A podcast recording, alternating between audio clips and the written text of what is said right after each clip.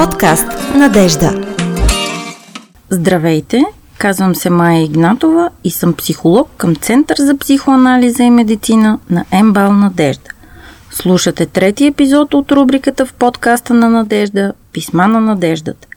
Днес ще отговорим на въпрос, който сме получили на нашата поща психоанализа кломба надежда.бг. А поставените теми вероятно са актуални за мнозина и се надявам, че в отговорите ще намерите това, което би било полезно и работещо за вас. Пише ни пациентка, чието тревоги не се отнасят до самата бременност, а са свързани с постнаталния период. В началото тя споделя, че работата е много важна част от живота. Планира да не работи поне една година и се притеснява как това ще й се отрази, тъй като както тя самата пише, идентификацията, смисъла и удовлетворението й идват оттам. Ще започна с това, че родителството е една роля, в която да влезем наред с професионалната, партньорската, тази на дъщеря, сестра, приятелка. Майчинството не отменя всичко това, което сме били допреди него.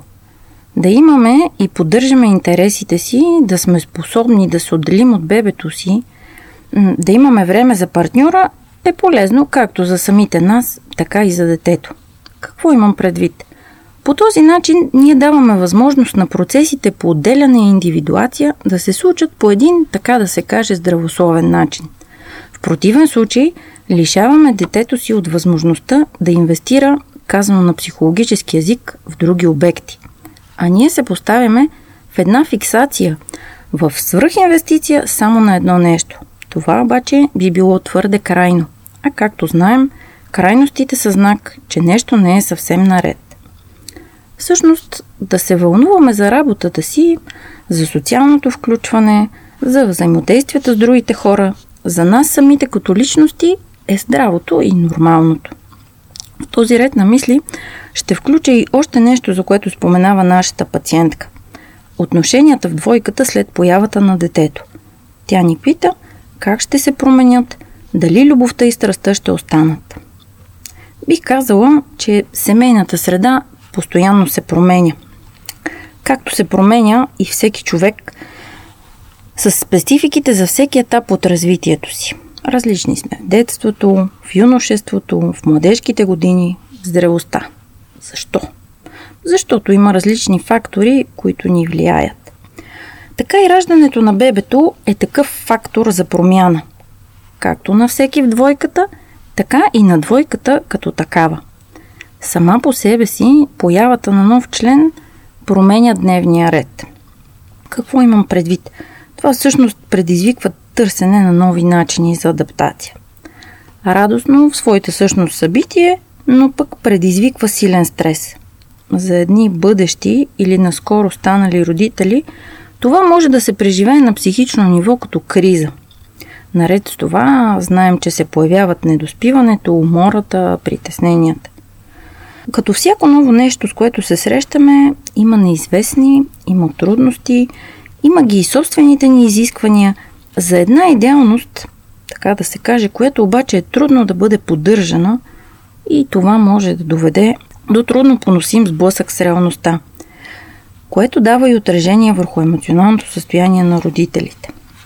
Кризата, за която споменах, е ситуация, която ни поставя в нови условия, за които все още обаче нямаме изработени начини за справяне. Но парадоксално малко това е шанс да видим себе си по нов начин.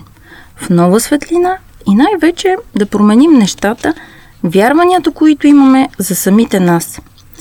Именно за това ни е необходим период на адаптация – и ако си дадем време и не се форсираме, всичко тук и сега да е по план, да е идеално, ако сме емпатични и подходим с разбиране към себе си, много по-естествено и някак без тревога ще можем да подходим и към партньорските отношения.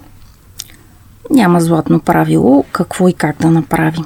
Защото ние вярваме, че всеки със своята индивидуалност, уникалност случва живота през своите разбирания, ценности и възможности. Добре би било да държим в ума си, че двете роли на съпрузите от една страна и на родителите от друга не се изключват взаимно, а се съвместяват. Тук обаче е възможно да ни повлияват и моделите на семействата, от които идваме. Ако там детето е поставено преди всичко, някак трудно би било да поступим по друг начин в нашето собствено семейство. Разбира се, в началото нуждите на бебето са много големи. И то заема огромна част, особено от живота на майката. Но това категорично не отменя нейното желание за нещо друго или някой друг. Именно така и бебето ще може да се ориентира. Казано на психоаналитичен език в собственото си желание. Ще може да разбира, че майка му прави и нещо друго, но и в същото време се грижи за него. И още нещо, което бих искала да обърна внимание.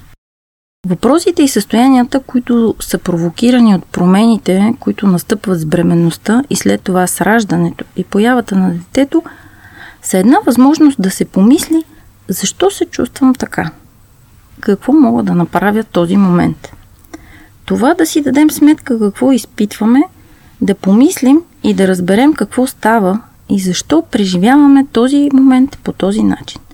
Дали това идва от нас и нашата представа за самите нас или е нещо външно.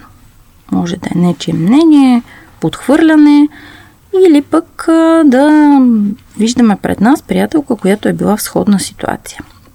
Всичко това ни дава възможност да се опознаем по нов начин, да си дадем разбиране, а не да се обвиняваме, водени от собствените си идеали, създадени дали от възпитанието или от някакви норми за това какви трябва да бъдем. Необходимо е време да се свържем, да осъзнаем какво се случва, защото давайки си сметка за това как се чувстваме, всъщност е начин да не оставаме в тези състояния на тревога, тъга, притеснения. Разбира се, ако стане трудно за понасяне и изправяне, ние, екипът от психолози и психотерапевти на Центъра за психоанализа и медицина на МБАЛ Надежда, сме на разположение да поговорим, да обсъдим и чрез думите да дадем образ на тези преживявания. Всъщност, заедно да се опитаме да ги направим по-разбираеми и справянето с тях някак да бъде по-приемливо. Друг въпрос, който поставя нашата пациентка в писмото си, се отнася до медицинското състояние на бебето, развитието на плода и силно тревожната тема за евентуални увреждания. Смятам, че на първо място е важно да споменем за отношенията и връзката с лекаря. С този, който следи бременността, а след това и с лекаря на вашето бебе е добре да колаборирате открито, да поставяте въпросите си, тревогите, съмненията, колебанията. Това е човекът, който може да даде адекватна, актуална и проверена информация, да ви насочи за възможностите, които съвременната медицина предоставя. Разбира се, това не отнема, не отменя вие да имате вашето виждане, мнение и допускания, както и търсения на още повече информация. Както вече споменах, раждането и отглеждането на дете се съпътстват от персистиращ стрес и висока тревожност. В психичен план това събитие с екстремален характер и, както Фройд пише, преживяване, което за кратко време довежда до толкова рязко увеличение на раздразите върху душевния живот, че преработването им по обичайния начин става невъзможно.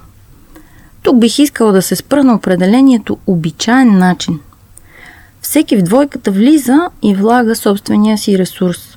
Минал опит, конституция на личността си, начини за свързване, модели на поведение. И също така всеки има своите си представи за детето си и за бъдещето му. И точно тези представи се сблъскват с реалността, която може да се окаже много различна и трудна за приемане. А една от първите и важни крачки е именно приемането на състоянието на детето. И не казвам, че ще е лесно, а че това би могло да бъде отправна точка в продължаването напред. Според изследване на Бристол, още от 1987 година, майки, които приемат диагнозата, не обвиняват себе си или други членове на семейството показват по-висока степен на семейна удовлетвореност и по-добро адаптиране към действителността. Но това не е просто да програмираме ежедневието си, а това е един дълъг процес, за който е необходим голям психичен ресурс. Разбира се, че идеален вариант е организиране на ежедневие, в което родителите успяват да отделят време на децата си, за себе си, по-отделно, както и в двойката, да поддържат интереси и взаимодействия, които не са пряко свързани с детето. Друг аспект, който би спомогнал да не ерозират семейните отношения, са реалистичните родителски очаквания. Това отново е свързано с промяна на първоначалните нагласи и вярвания за бъдещето на детето, за които вече споменах. Възможно е при тези процеси да се появи усещане за провал, вина, срам и това са нормални реакции, съпътстващи всяка една подобна трудна ситуация и за които е необходимо време да бъдат отработени. Това не е просто един бутон, който да натиснем и то да мине. Приемането и реалистичните очаквания могат да помогнат на родителите в по-пълноценното търсене на информация и подходящи подходи за терапия на детето и като цяло в продължаването напред. Не на последно място бих искала да спомена и подкрепата от средата. Разбира се, всяко семейство преценява кого и как да допусне по-близо. Разширеното семейство, приятели, съседи, други социални групи биха били възможни точки на подкрепление. Но от голямо значение е как се предоставя тази подкрепа. Защото много често чуваме едно такова позитивно мислене, а то допълнително травматизира. Казват ни, стегни се, дръж се. Какво означава това? Означава да отречем, че ни е трудно, че страдаме и всички най-човешки емоции, свързани с преживяването на трудности. А в живота тези емоции съществуват и давайки им пространство, ние валидизираме техния смисъл. Макар, че често подобни емоции – са наричани отрицателни. Но това не означава, че те са лоши. Напротив, чрез тях разбираме и откриваме още един начин, по който чувстваме и давайки си сметка за това, търсим начини за справяне, а не да се обвиняваме. Често у околните на семейства с деца с специфични потребности се предизвиква съжаление или страх – но всъщност това са едни състояния, активиращи личните защитни механизми, които влияят върху приемането и отхвърлянето. И отново, много е важно да се внимава как се обговаря всичко това и какво отражение може да има върху семейството, за да не се случи така, че намерението за подкрепа да се превърне в отблъскване. Чухте трети епизод от рубриката в подкаста на Надежда Писма на Надеждата. В нея отговаряме на вашите въпроси, свързани с емоционалните и психологични преживявания, съпътстващи боледуването, оздравяването, раждането и всички останали трудни моменти в живота. Ще бъдем отново заедно в третата сряда на септември от 14 часа в Spotify. Очакваме вашите писма и въпроси.